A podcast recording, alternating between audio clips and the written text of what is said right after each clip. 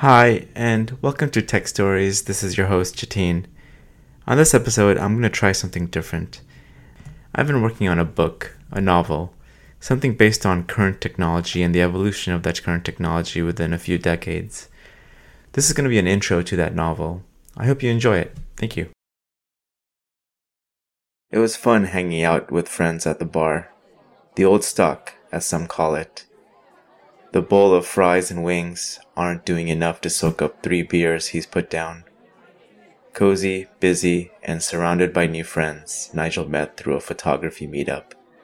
Like him, they're all just trying to make new friends in a new place. Too bad the old stock doesn't have any remote charging ports for his jacket.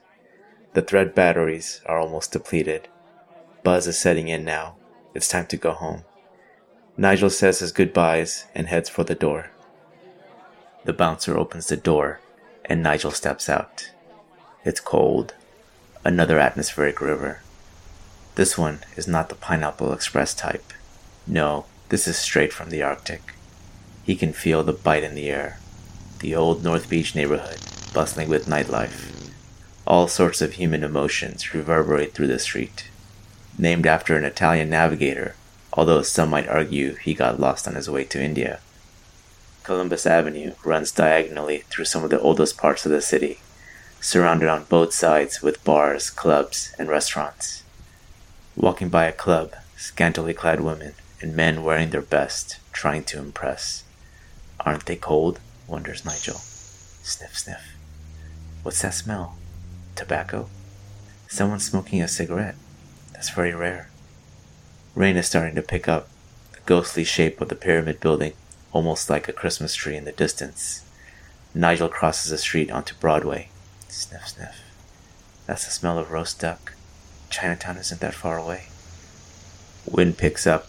Great. Now the rain is coming sideways. Pants are getting wet. The cold is biting Nigel's bones. Born in Escondido, raised in San Diego, living in the same state, but it never felt this cold. Nigel remembers the time he spent a week in Calgary in late fall. It was a work trip. It was so cold. He thought his eyeballs were going to fall off. It gets a lot colder here in the winter, said his coworkers as they laughed. No, San Francisco is different. It's a different type of cold. It's been six months since Nigel moved to the city. For someone who grew up in SoCal, he surprisingly really likes the gloomy, high density, urban aspect of San Francisco. It suits his personality. It reminds him of all those great early 20th century crime novels. You know, the ones with the gloomy San Francisco night dampened by a thick marine layer, the haunting sounds of a foghorn in the distance, and the almost comical sound of a cable car bell. Very romantic, except the cold. Nigel never really liked cold, and today is cold and it's wet. Nigel has a brilliant idea. I know. I'll watch a detective drama once I get home. Home. More like a shed on Miss K's property in Cole Valley.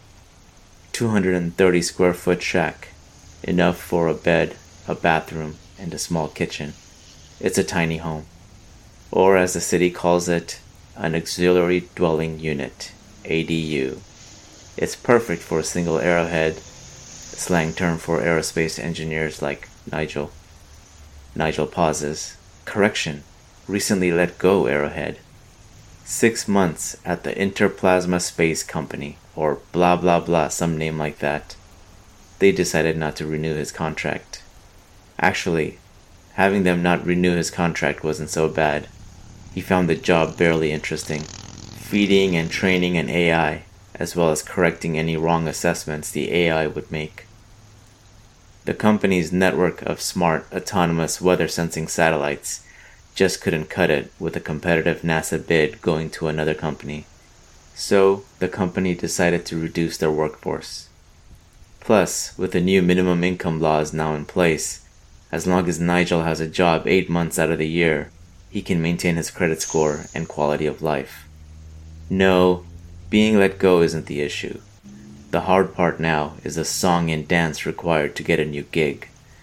God, interviewing sucks. Nigel asks his watch about the current charge level. His thread battery is down to 4%. jacket is already in low energy mode.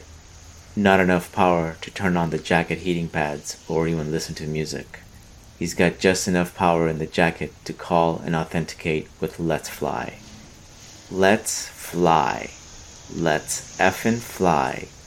What a stupid name for a taxi company, Nigel thinks. The service is okay. A lot of city residents rely on it as their primary form of transportation now. But their ads. In a gray, foggy, cold city, those teal and pink ads. Ugh. Just thinking about it makes Nigel shudder. The company started out as an airline, best known for their happy, cheery employees who sported a fake smile. As a side business, and to make it easier for folks to get to the airport, the company purchased a bunch of autonomous vehicles specifically to drive people from city centers to the airport.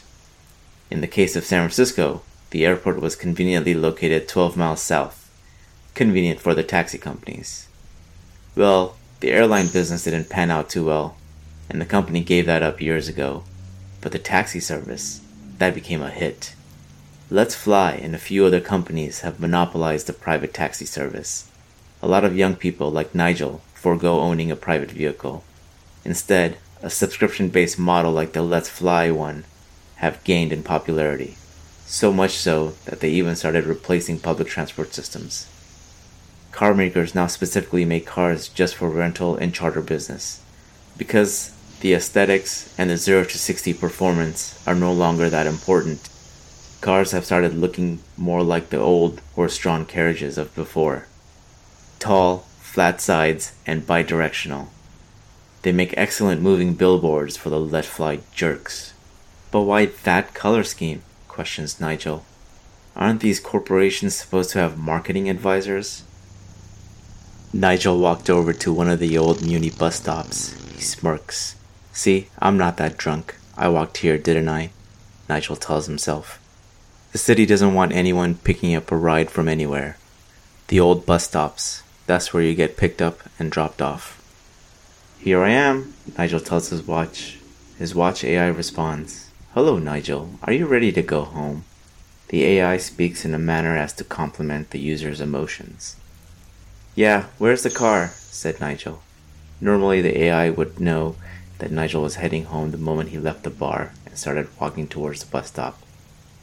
The car should be here, or at least that's what the super happy, cheery Let's Fly ads say. I'm sorry, Nigel. The Let's Fly service is experiencing a greater than predicted surge demand. The service is now reporting a 12 minute wait time, said the AI. Bullshit, thought Nigel. Not just are these AIs taking over all the easy jobs, they're also becoming good liars. Why doesn't the thing just tell the truth? Because we want to save money on the number of vehicles we procure for a busy night like today, a bloody Friday with heavy rain that was forecast two months ago. We also think that jobless meat sacks like you can wait 12 minutes in the rain. Does the thing even understand the concept of cold? Grumble, grumble, grumble, thought Nigel. Sigh. There's nothing to it. Wait 12 minutes, think warm thoughts, get home, take a hot shower, and curl up in a blanket. 11 minutes 56 seconds. That's the notification his watch AI bragged about. There, in front of Nigel, stood a teal and pink chariot. The automatic doors open, before the sliding door opens all the way, Nigel jumps in and straps a seatbelt on. Door, close, turn on heater, full blast, Nigel orders. That was an unnecessary order. The AI already knew that Nigel was traveling alone. It also knew that the temperature outside was below the optimal efficient but comfortable temperature of 68 degrees Fahrenheit, or 20 degrees Celsius, which is the temperature it set just before picking up most passengers. But the AI knew and had modeled the fact that Nigel doesn't like cold. So before picking him up, it blasted the heater and got the internal temperature up to 78 degrees Fahrenheit, or 25 degrees Celsius. Probably because of the work of a legal committee, the single piece sliding door closes at a glacial pace. Once the door is closed, the vehicle AI is able to fully authenticate with Nigel's AI, and with only 2% left on the thread batteries, the car starts moving. No need for Nigel to say anything.